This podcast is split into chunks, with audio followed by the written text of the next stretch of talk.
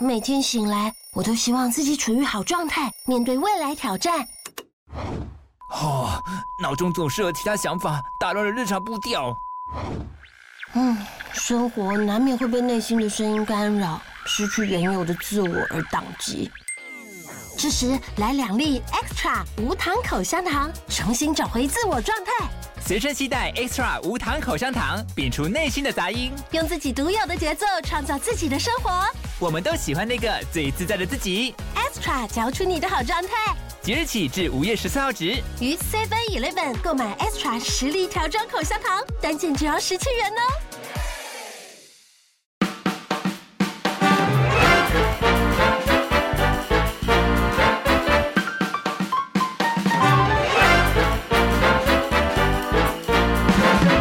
欢迎来到聊吧电影，我是麦恩，我是小蔡，今天要来聊金手指。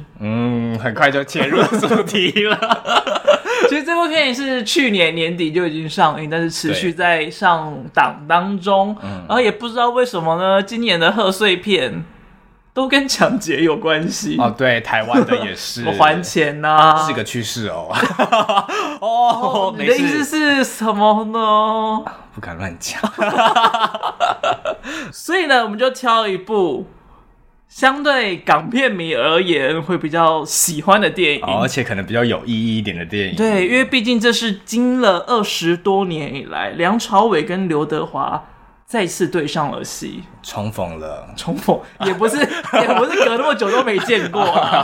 好的好啦，那请问金手指在讲什么呢？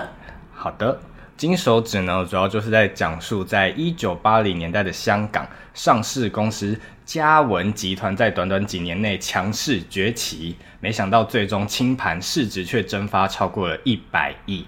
幕后老板陈毅言呢，从股名偶像变成过街老鼠。这场超过15年的搜证跟跨境调查，廉政公署全力动员，相关的诉讼费用呢超过了2亿港元等等，令人惊掉下巴的全过程，揭开香港黄金时代的黑面纱。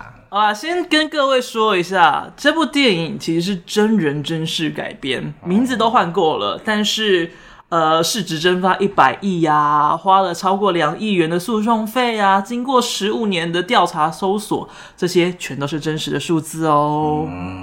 那小蔡，你喜欢这部电影吗？不推。不喜欢呢、太严重了吧？不喜欢呢、因为我们这次其实有先看了《无间道》，对，因为毕竟就是想说两部应该可以稍作比较一下，但是这一集重点不会是《无间道》。对，然后看完《无间道》觉得哇，《无间道》好精彩哦！然后那个角色的设定觉得非常的有趣，这样子。当然，我也不期望在这个电影看到相同的，不期望它会是另外一部《无间道》再次出世。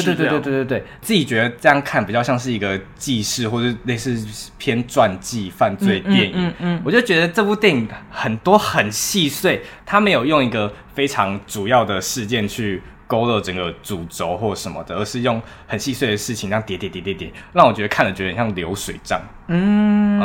我觉得关于角色要怎么去犯罪，可能股票怎么操盘，怎么去操弄，我对股票是很没有概念的，但他们描述整个过程都非常的快速。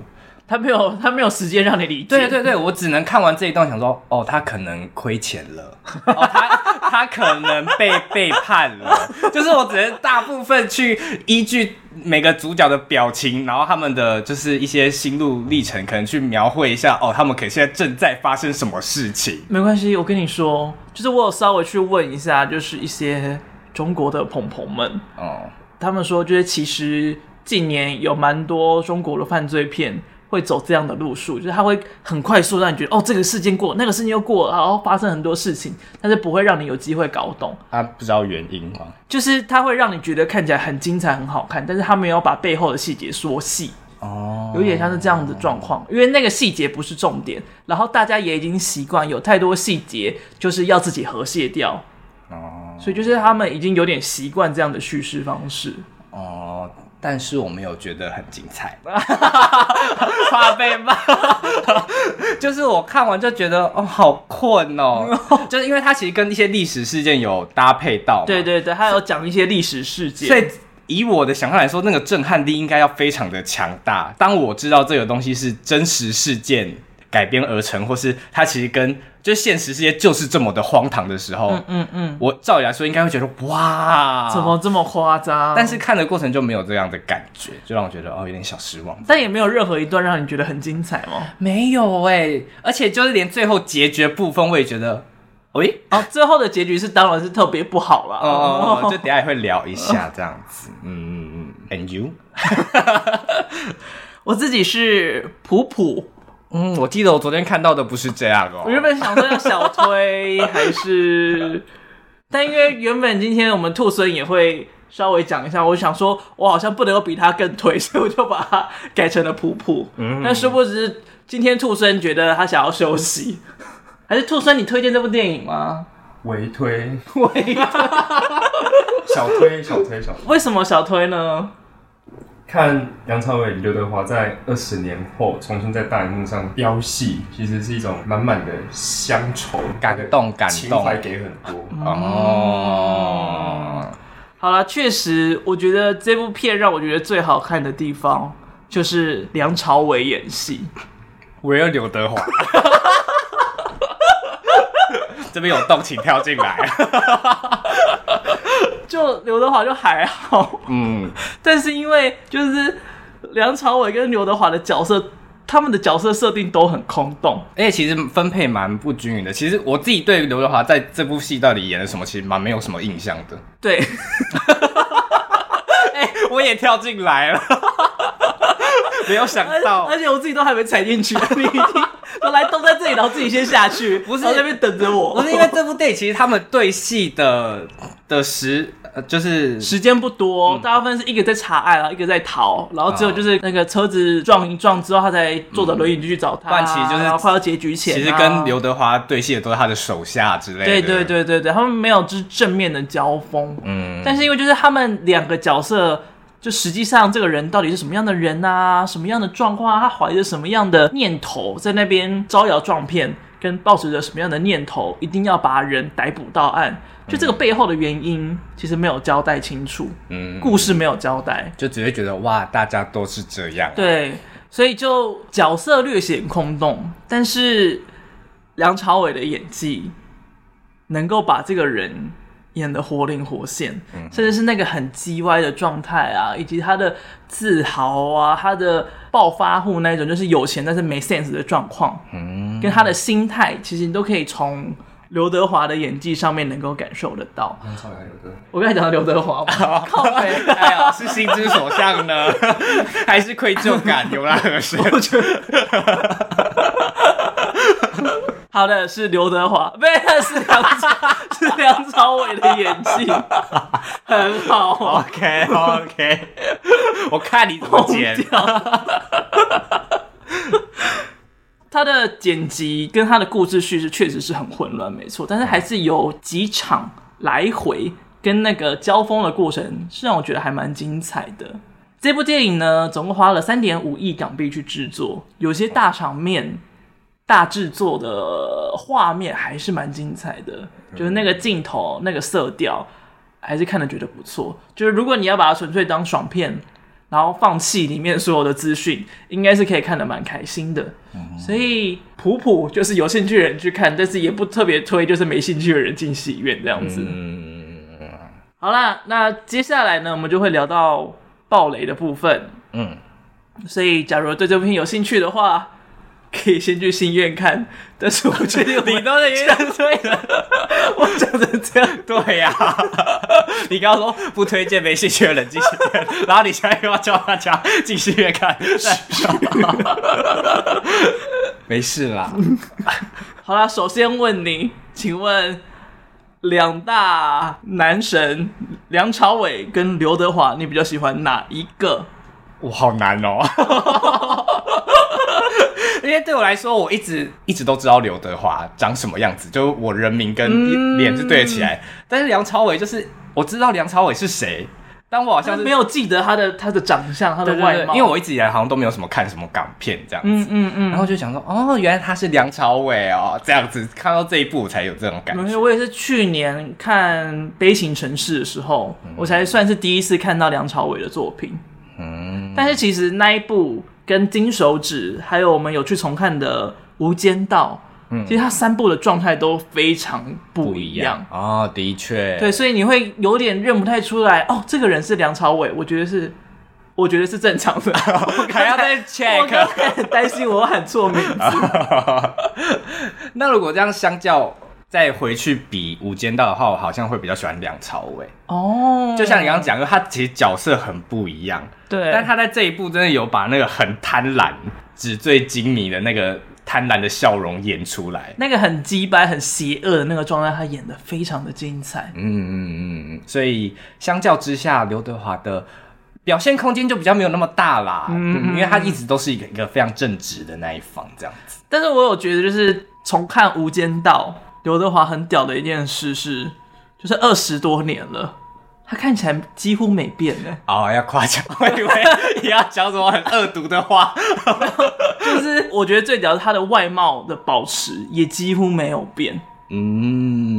就是一个60几岁的人的样貌，但你不觉得他感性？你不觉得他最后在跟就是他去梁朝伟他的那个饭店吗？还是什么？对，去找他，那瞬间老好多，就他连声音都老好多。哦，那应该是故意演的。对，所以我觉得很厉害。对，我不是说他真的老，我是说他有把那个演出来，有那个时间的进程，他还是有诠释出来。对。然后我有附一个超链，你可以点进去看看。这是59岁梁朝伟的，不对，梁朝伟，好没礼貌的名词哦。这是59岁刘德华的身材，哇，很壮，我羞愧。就是他的，你要什么线，刘德华都可以给你。然后这是59岁的时候，也是2020吗？还是2021年？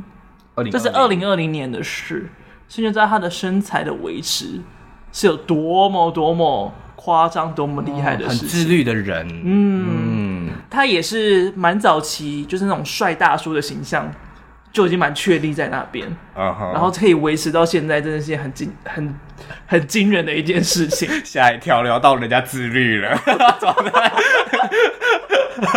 什么意思？不能聊到自律吗？就是已经评论到他这个人，哇，他这个人很自律耶，聊到他私生活了。这不是私生活，只是就是他身材保持得真的很厉害。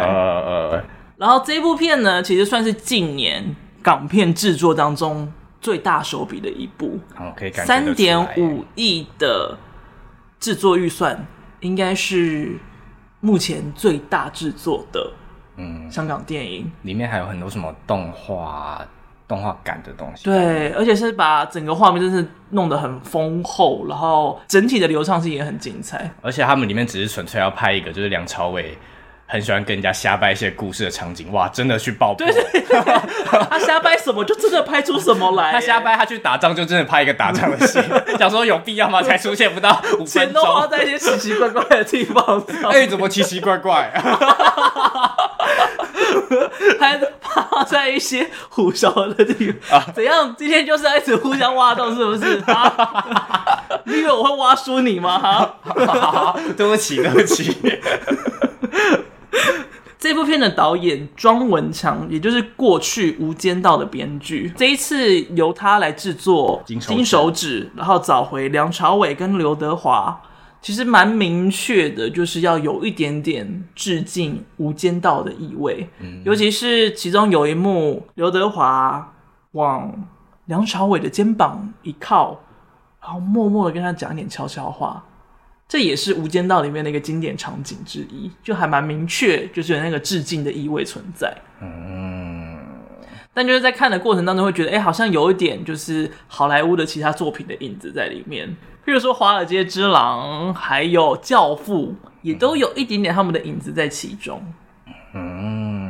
就是我这次反而是看了《无间道》，这是我第一次看《无间道》，反而串联了我很多就是过去电影的种种，就是哦，原来这些东西都有《无间道》的影子在里面。对对对，我之前只能知道说哦，原来这个有《无间道》的彩蛋，但我根本不知道《无间道》是什么。就像之前的那个金马60吗？还是50？对，金马60的开场影片，然后还有徐富祥拍的《鬼扯》，就刘冠廷在那边模仿梁朝伟那一段，就哇，都回来了，嗯。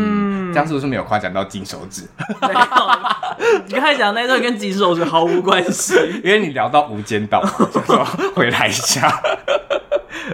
我在看的时候，其实前面就有一件事情让我蛮困惑的，嗯，是大家有点在抗议 ICAC， 批评廉政公署，因为他其实在过去有蛮长一段时间就是有一些贪污的状况，而且是蛮严重的贪污，所以那时候很多人就是要说要打倒 ICAC 啊，打倒联署啊，这样香港才能够把他们钱拿回来啊！你们明明就是香港人，为什么要骗香港的钱？嗯，所以 ICAC 是比较隶属于英国那一方的感觉。对，有一点这样的状态，但它实质上它应该是要独立运作，因为它就是要专门清查一些像经济罪犯啊，像这次金手指里面的故事，也就是联署他们负责来去追查的。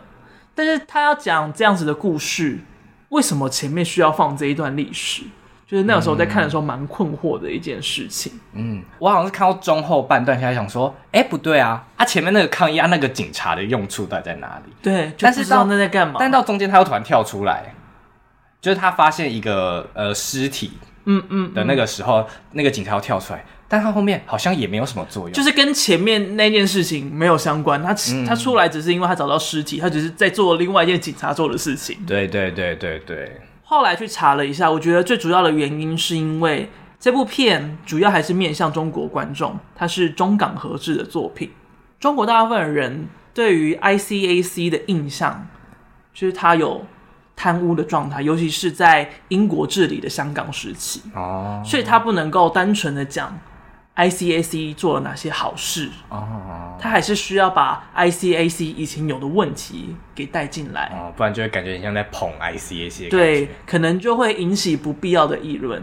其实他在里面有很多的剪辑上的一些混乱啊，或者是结局那样子的很突然，那个坏人陈义言就直接那就抓我吧，就这样的结束，大家都觉得很莫名其妙。但是很多人都觉得有些东西不能讲就是不能讲，所以他会这样子处理也算是情有可原，就原谅了这样子的叙事的方式。那我们就直接讲结局的地方好了。好啊，结局发生了什么事呢？刘德华开始有跨国的搜证嘛，然后就收集到一些证人回来，然后就终于可以击倒梁朝伟这样子，然后最后就在法庭上，梁朝伟自己主动认罪，刘德华就跟他老婆就很潇洒的离开了这样子，我们做到了，然后就开心的走，我什么都不想讲，我赢了的那种感觉这样子。梁朝伟是什么话都没有说，就是坐在那边，然后 Roca 就跑出来，表情就沉在那，没有多说一言的结束。实际上在历史上，他确实也是很临时的就决定认罪。但那个时候的状况呢，比较像是他终将有几条罪是逃不了，而且他那个时候其实是想要保释，但是因为那个时候法庭已经不给他保释了，所以他才会承认这两项罪行。有点像是赶快先承认这两个就好。对，终将有罪，但是他承认两个是最轻微的，所以他总共只有被判了3年，实质只有关1.5年。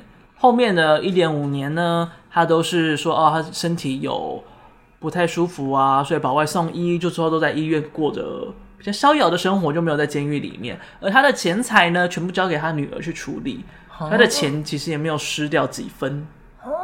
他女儿不会被踏伐吗？反正他有钱嘛，100亿的，你酸民加起来一个都还不止1块钱。也是啊，毕竟在电影梁朝伟也没有在 care 市井小民的声音嘛。但你不会觉得这样的结局就是很没有那种哦，终于赢了的那种感觉。哦，就是赢得很莫名其妙，想说啊。就这样，而且后面的法庭戏都很不过瘾哎，很像两个小学生在吵架。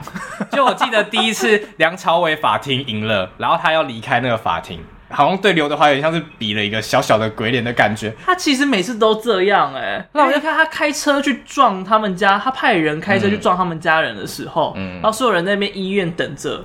就是在那边治疗啊，害怕受惊啊，就他就坐着轮椅就进来，然后一副就很像很拽脸、啊，你又不能对我怎样，我也不说是我做，但是你就可以感觉到是我做的。嗯，反正最后赢了，然后没有再多了吗？就是就这样一个鬼脸，然后你赢了，你走了，然后想说。哈，就是小学生欸，就很像小学生吵架，就吵完了，耍没了。对，其实我觉得这边的编剧我也不太能够接受的是，就是假如。你是真实事件改编，然后你已经都把名字都给替换掉了，那你为什么不就大幅的改编原本的历史？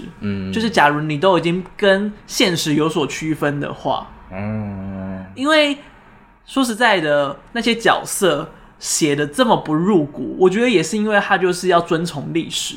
历史上面没有太多他们的详细记叙，他就没有把它写在这些角色跟剧本身上，所以就是一切角色都很空洞，结局也很空洞。我想说，合理吗？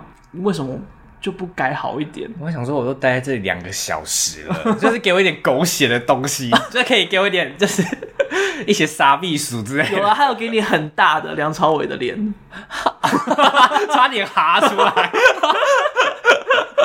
没有，我的哈是哈，这样子，傻逼死，傻逼死。有些人的情怀啦，哦，对啦，我倒是不确定，但我没有，有啊，兔生有啊，有吗？他说有，他点头。好啦，接下来我们稍微讲一下这个历史事件好了。这个真实事件呢叫做嘉宁案，它是香港有史以来涉及最大金额的商业罪犯。而因为这件事件就是这么有名嘛，所以其实不止金手指，也有很多经典的电影跟电视剧拿它来改编，像是98古惑仔5、龙争虎斗，还有廉贞行动、1998、流氓律师、黄金有罪，全部都是因为这个嘉宁案所改编。而主角呢不叫做陈依文，而叫做陈松青，其实名字是有点像的。他原本是在新加坡跟马来西亚两地经商，他到底是哪里人，就是众说纷纭。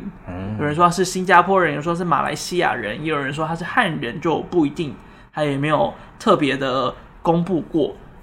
但因为他经商不顺，所以那个时候刚刚好1980年代的香港准备要从制造业转型成一个金融之都，所以他就想说好，那我就跑来香港试试看。他开始到香港的时候，他的赚钱方式是把地给买下来，再拿去银行抵押贷款，然后再把那个钱去买新的地，然后再去抵押贷款，就这样方式，这样把钱给滚起来。好复杂，好复杂。反正就是，假如他这一块地用200万买好了，那他在银行拿去抵去借钱，大概呢可以。借到5倍、10倍的价格，可能就可以借到2000万哦，所以他就有更多的钱，他就去买别的地，有一点点像是韩国买房的状况一样。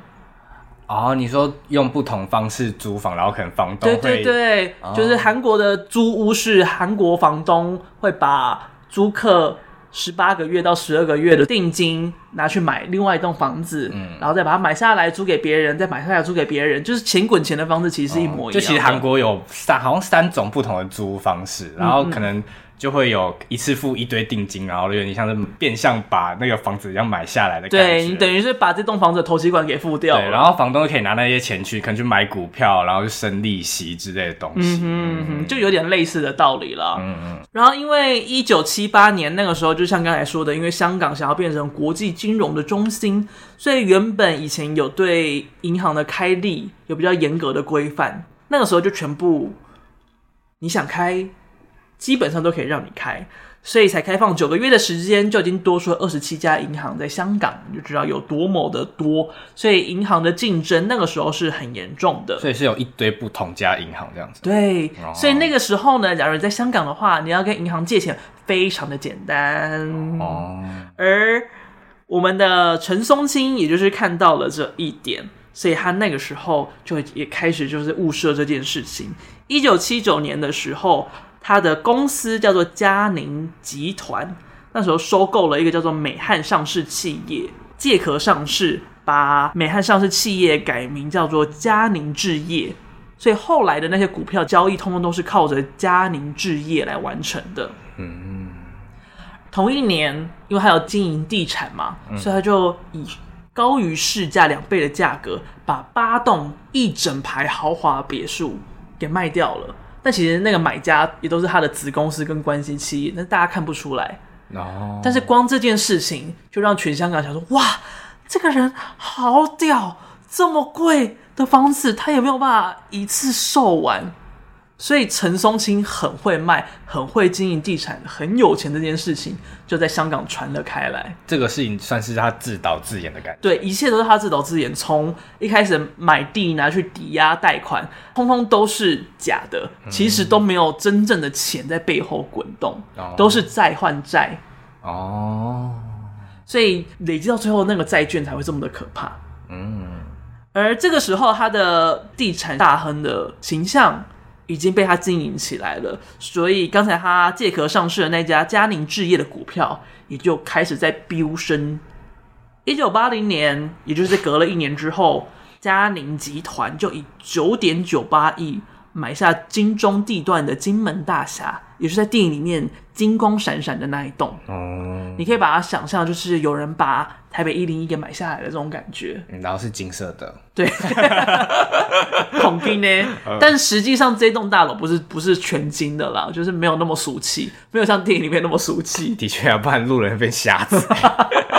那边应该会很常出车祸，对啊，经过都看不到路，很闪呢。不过也因为就是他在2年之间，就是你看又买了一家公司，又买了一个大厦，都是好几亿港币的交易，所以那时候香港证监处就有要求陈松青要提供他的一些个人的资料啊，来说明，他到底是谁，怎么会有办法可以在2年的期间就做了加起来20亿港元的交易。嗯，所以他就在律师的陪同下，就是稍微交代了一下自己的过往。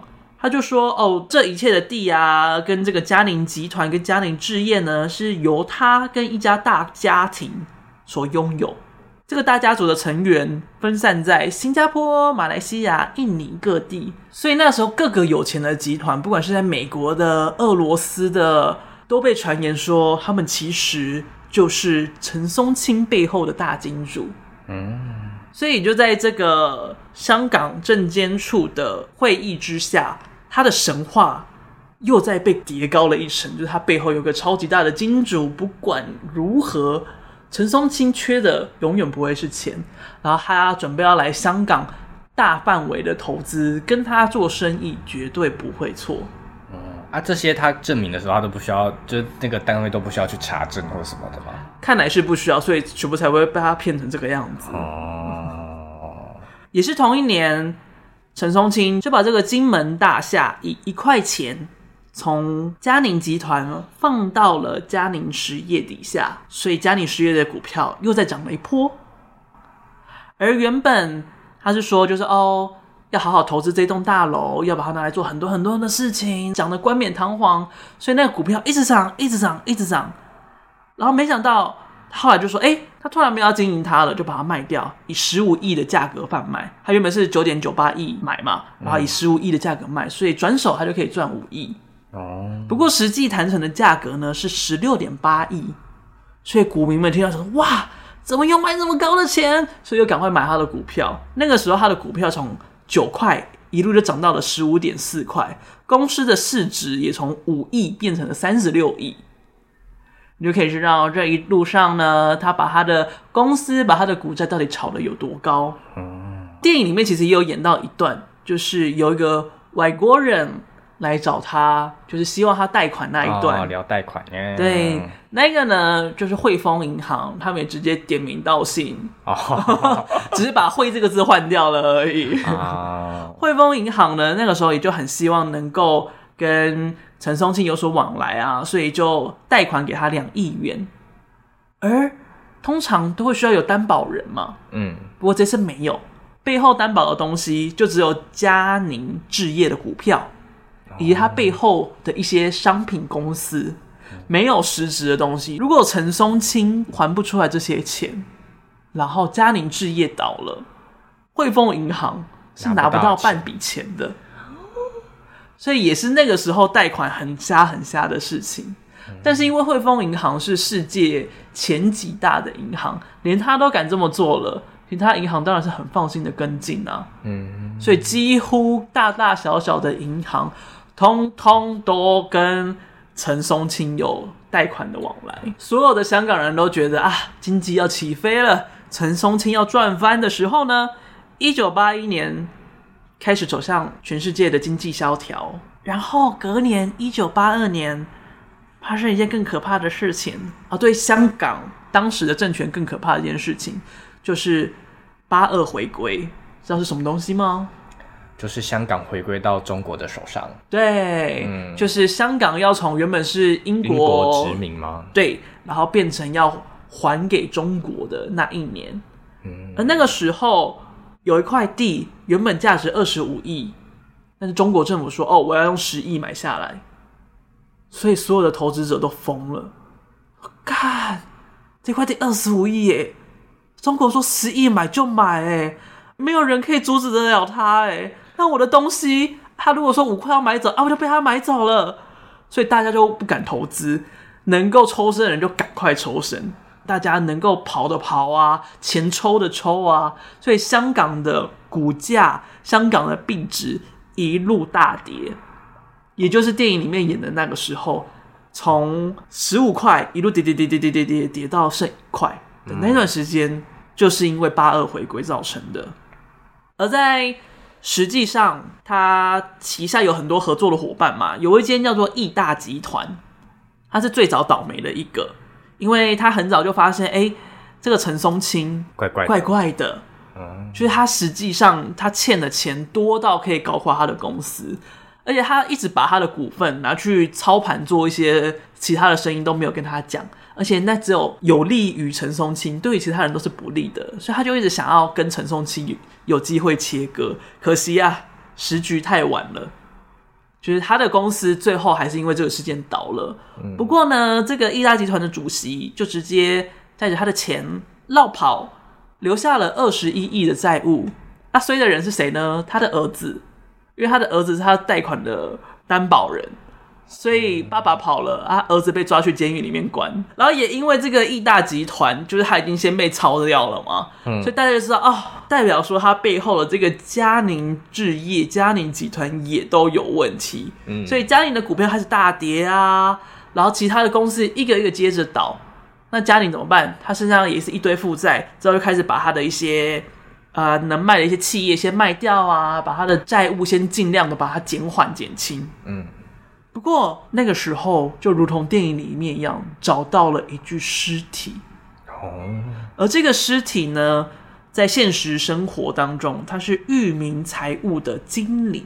他的死背后有一个违法的贷款，是嘉宁欠裕民的一笔 5.4 亿的贷款，跟原本的账目是完全不相符的，所以这也就让 ICAC 出动，就觉得哎，他背后可能还欠了更多钱。那怎么感觉这个人的死非常的重要？对，因为这个人的死，所以他们才有办法开始去查陈松青，因为他身上有这个账目不明的贷款，很有可能就是被嘉宁的人给杀掉的。哇，那他在电影里面感觉很不重要哎、欸，啊，毕竟他直接死了嘛，所以他就是有把尸体演出来给你。但是公司有被点名是蛮重要的啦，嗯、马来西亚的那间公司。然后1982年开始调查，1987年才全部的查完，总共花了281天开庭，总共有104个证人出席，证供文件就高达 2.5 万页，所以就可以想象到那个证据是有多么的庞大。哇， 2.5 万字我都看不完。2.5 万页一页应该至少有3-4千字。你不能读法律系，压力好大哦。就是已经这么多证据了。不过当时的主审官伯嘉，他居然当场说哦，其实证据不足啦，所以就裁定陈柏青他们无需辩答，就他们也不需要为自己狡辩，就直接当庭释放。这一整个281次开庭下来的1亿元诉讼费呢，是由香港政府来出的。哇，大赔钱。对，一直在赔钱的，赔爆，香港政府赔爆，然后陈松青赚爆。所以那个时候就所有人对这件事情不满到爆炸，所有香港人都疯了，想说怎么可能这样子判。所以这个薄家就被公干，然后后来就下台了。但后来就如同电影里面演的啦，就是这个裕民财务他在法国其实关了一个他们的前代理董事，就是因为也只有他是还没有经历过审判，所以到时候他有机会当作是新的证据，然后重启这个案子。所以就花了很多很多的时间，在1992年他终于答应被引渡回港继续打官司，在1996年的时候才终于判决出来。因为法官这边呢已经拒绝他保释，所以最后他不得已，陈宗庆只好承认2起相较轻微的罪行，所以最后判了3年。但跟他一起被判的人呢，都被判了10年。所以就知道，假如你要做坏事的话呢，你要么做最大的那一个，要么就不要做了，不然你就是比较惨的人，住在船上被爆炸的人，对，被炸掉的人啊，或者是被关的人啊，或者是欠一屁股债的人啊，都有可能是你哦。所以不要做坏事哦。也不要去当做坏事的人的女朋友，不然也一起被炸死。虽小还会被杀死，被丢下来。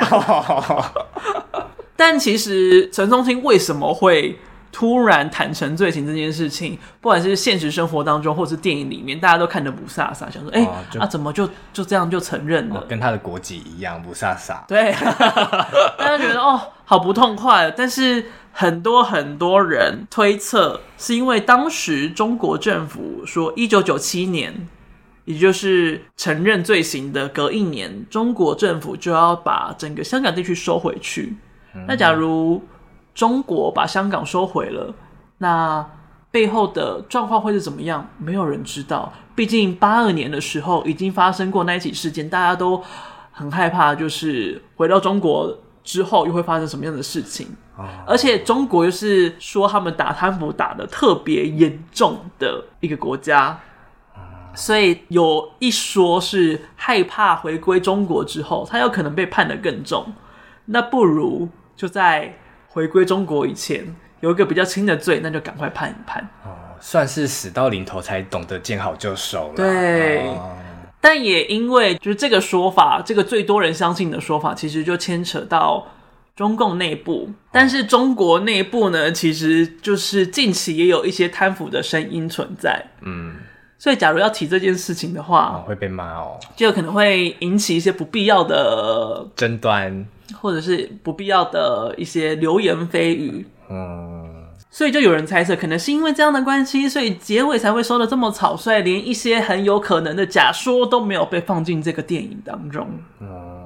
刚刚会提到梅艳芳，就是那时候我们在聊梅艳芳的时候，会觉得好像很多历史事件没有提到，或是吸引人的看点没有被讲到，好像是不是也是因为他们比较导向就是要给中国观众看，所以就好像很多东西都不能被拍出。其实我觉得是蛮有可能的，因为我也有再去问一些香港的朋友们，只要是中港合制的作品，几乎就等于是会面向中国的观众比较多。所以在内容上可能就会需要避讳的东西就多了一些。对，虽然这部片其实主打的好像是香港近年来最轰动的一个制作啊，但其实在香港本身的票房并没有很好，只有4000多港币而已，就是也没有破亿。而近年破亿的是像毒蛇大壮啊这一种电影。对，所以其实你可以感觉得到，这部片它就不是针对香港的观众去做，而是针对的中国的观众。它比较像是中国观众所期待看到的港片样貌，有点像是生生不息宝岛记的那种感觉。你知道这是什么东西吗？哦，你说那个节目哦，对，哦、有告五人的那个节目。对，哦 ，I know， 就是《生生不息》呢，它就是一个中国的音乐节目嘛。哦、然后它第一季是做香港音乐，然后第二季、第二年度就是做台湾音乐，它就叫宝岛季。那个时候其实，在台湾有一个蛮大的轩然大波，因为毕竟很多台湾的艺人都过去表演了，所以大家想说，哇，这会不会又是一种统战宣誓啊，或什么什么之类的？不过那个时候，很多人分析跟讨论的结果是双生不息，双生生生不息宝岛季比较像是让中国的观众怀念台湾用的，因为它里面其实没有在强调中国台湾啊，没有特别在强调两岸一家亲，就是这些他们要对外宣传时候会一定使用到的术语，对，反而是有很多像小情歌。勇气，我们的未来不是梦，鹿港小镇，就是这些会让中国的观众很有共鸣感的歌曲，通通都有在这个节目当中被播放。连之前因为唱国歌被封杀的张惠妹，她其实在中国内地的影响力也很大，被封杀了这么久，她在这一次生生不息的宝岛季就被解放，让她的歌，让她的故事在里面被述说，能够勾起一些中国人对于台湾的思念。而之所以要这么做，有些人推测是因为其实台湾跟中国分隔了这么久的时间，其实新一代的中国人也有很多就是没有想要看到中台统一这件事，他们不 care 这件事情，就是中国就过中国的生活，台湾就过台湾的生活，这两个地方到底要不要统一关他们什么事？其实也有很多新一代的中国人是抱持这样子的想法，所以中国就做了这样子的节目，希望拉回中国人对于台湾的向往跟想念，所以就是让他们能够更认同国家想要统一台湾这件事情。就是因为你刚刚后面讲嘛，就是其实现在很多人都没有那么希望中台统一之类的，那如果有这样的声量出来，中国不会怎么？哦，当然不能说没有希望，只能说不在乎，其实没那么在乎。当然中共一定不会承认这件事情嘛，然后他内部也有一点点担心这件事情的发生，所以他还是会希望能够抓紧中国跟台湾的连结，所以这个节目就是一个很好的做法，让大家想起来就是哦，他们跟台湾之前有什么样的关系啊？有喜欢过台湾的什么啊？台湾的什么其实跟中国的东西很接近啊，就这些东西他就想要把人民的情感是把它拉回来连接起来的，对着中国他的国民们这样子述说。我在看金手指的时候，我就觉得有点像是生生不息宝岛季这样子的感觉，因为他在制作的时候他没有刻意避开就是82回归，那个时候对于香港的金融造成的风暴，他没有特别回避掉这件事情，但是假如他要强调是大外宣的话，这件事情他绝对是会避掉的，毕竟这件事情对中国来说好像也不太好嘛。对，然后 ICAC 的贪腐桥段有特别的强调啊，也是很符合中国对于香港 ICAC 的想象，而梁朝伟与刘德华的同框，也就是想要带回到无间道那个时候，中港合制开始要出现跟飙升的那一段，两边一起做电影做得很繁荣的那段时光。所以这部片我觉得总归而言还是拍给中国人，让他们怀念中港合作的那一个情怀但大多数人看得出来吗？我看到了蛮多知乎啊，还有知乎是什么？是一个网站吗？对对，中国网站，对，知乎。至少我在知乎上面一个中国的网站上看到蛮多人的讨论，就说哦，这是近年最佳的港片，虽然它背后有太多的真实事件很难以被厘清，但是它里面很多很感人的东西啊，刘德华有多么多么棒啊，梁朝伟有多么多么的赞啊，就是还是有很多这样子的呼唤声音出现。然后它确实就是蛮符合那种让中国人有很想很想看港片的那种感觉，拉回他们的情怀感。对，但是香港，至少我问到的香港朋友，他们都是说，就是年轻一辈其实对于金手指没有什么感觉，也不会特别想去看。当然有老一辈的很喜欢无间道的，会因此有情怀，但是几乎新一代的人是没有什么感觉的。嗯，那你算新一代还是？新一代okay, 再怎么说我也是Z世代的人好吗？我只是问你就是有没有这样的感受啊。我没有看过港片欸，我从小到大啊，我好像也是，就我连周星驰都没怎么看。对啊，我也是我到目前为止没有完整看过任何一部周星驰的电影，都是片段而已。而且我至始至今第一部看的港片是《幻爱》啊，我好像也是，好像是是吧？是所以就是我们就不会是有情怀的这种人，新一代。而且我们是台湾、中国跟香港，我们都没有在那里。OK， 不属于 TA 范畴之内。嗯，然后还有另外一件事情也是蛮有趣的啦，就是。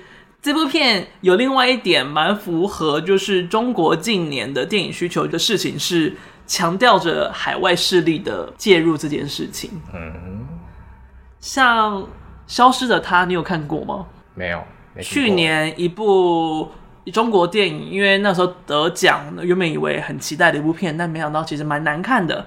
就不管是《消失的她》、《孤注一掷》、《扫毒3》或者是《莫斯科行动》，他们背后其实反派都是来自于东南亚的其他国家。哦，就算是《莫斯科行动》，它是讲历史的，好了，在讲国外过去带来了什么样的争端，但是由中国来解决。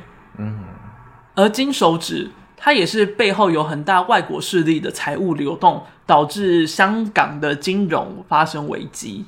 所以它其实近年来有在塑造着一个中国是一个东亚老大的形象。而且近年应该说近几个月了，因为中国的经济不好，所以他们现在主张一件事情叫做防谍论。他们会说就是有很多的外国势力的入侵跟干扰，所以导致中国现在的局势跟状况有一些些的问题存在，所以希望大家呢能够揪出你身边的间谍来，有点像是快要回到文革时代的感觉。对啊，感觉好像回到过去的。对，但是是最近在流行的事，当然也没有到那么可怕。但是像他们在专门在抓谍报的单位就做了一件很奇葩的事。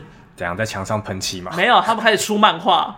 他们开始在出防谍漫画，就是在写一些谍报故事，然后就是啊，原本因为你家的邻居的帅气小哥哥原来是个间谍，他要就是侵略中国，然后把他举报出来，类似这样的故事。那我比较建议他就是放在 Webtoon 之类的，是不是？毕竟现在可能比较少人看纸本漫画。没有啦，都是电子漫画啦，都是电子漫画。想说哇，回到过去还真的用过去的行销手法。但他就是把它做成漫画的形式来推动各式各样的防谍行动。哦，淡薄他的思想。对，就是不管是希望中国国内的人对于香港更有所情怀，或者是防谍这件事情上，确实都好像有一点点的影子在金手指当中。哦，所以这反而是看到之后，我觉得自己觉得比较有趣的地方，很多延伸，延伸的蛮远的，就是补充一些电影外的中港关系给大家知道一下。嗯。然后还有刘德华生活很自律这件事情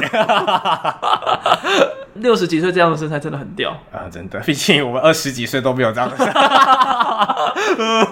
哭了。啊，还有什么补充吗？没有。你觉得我会推这部电影？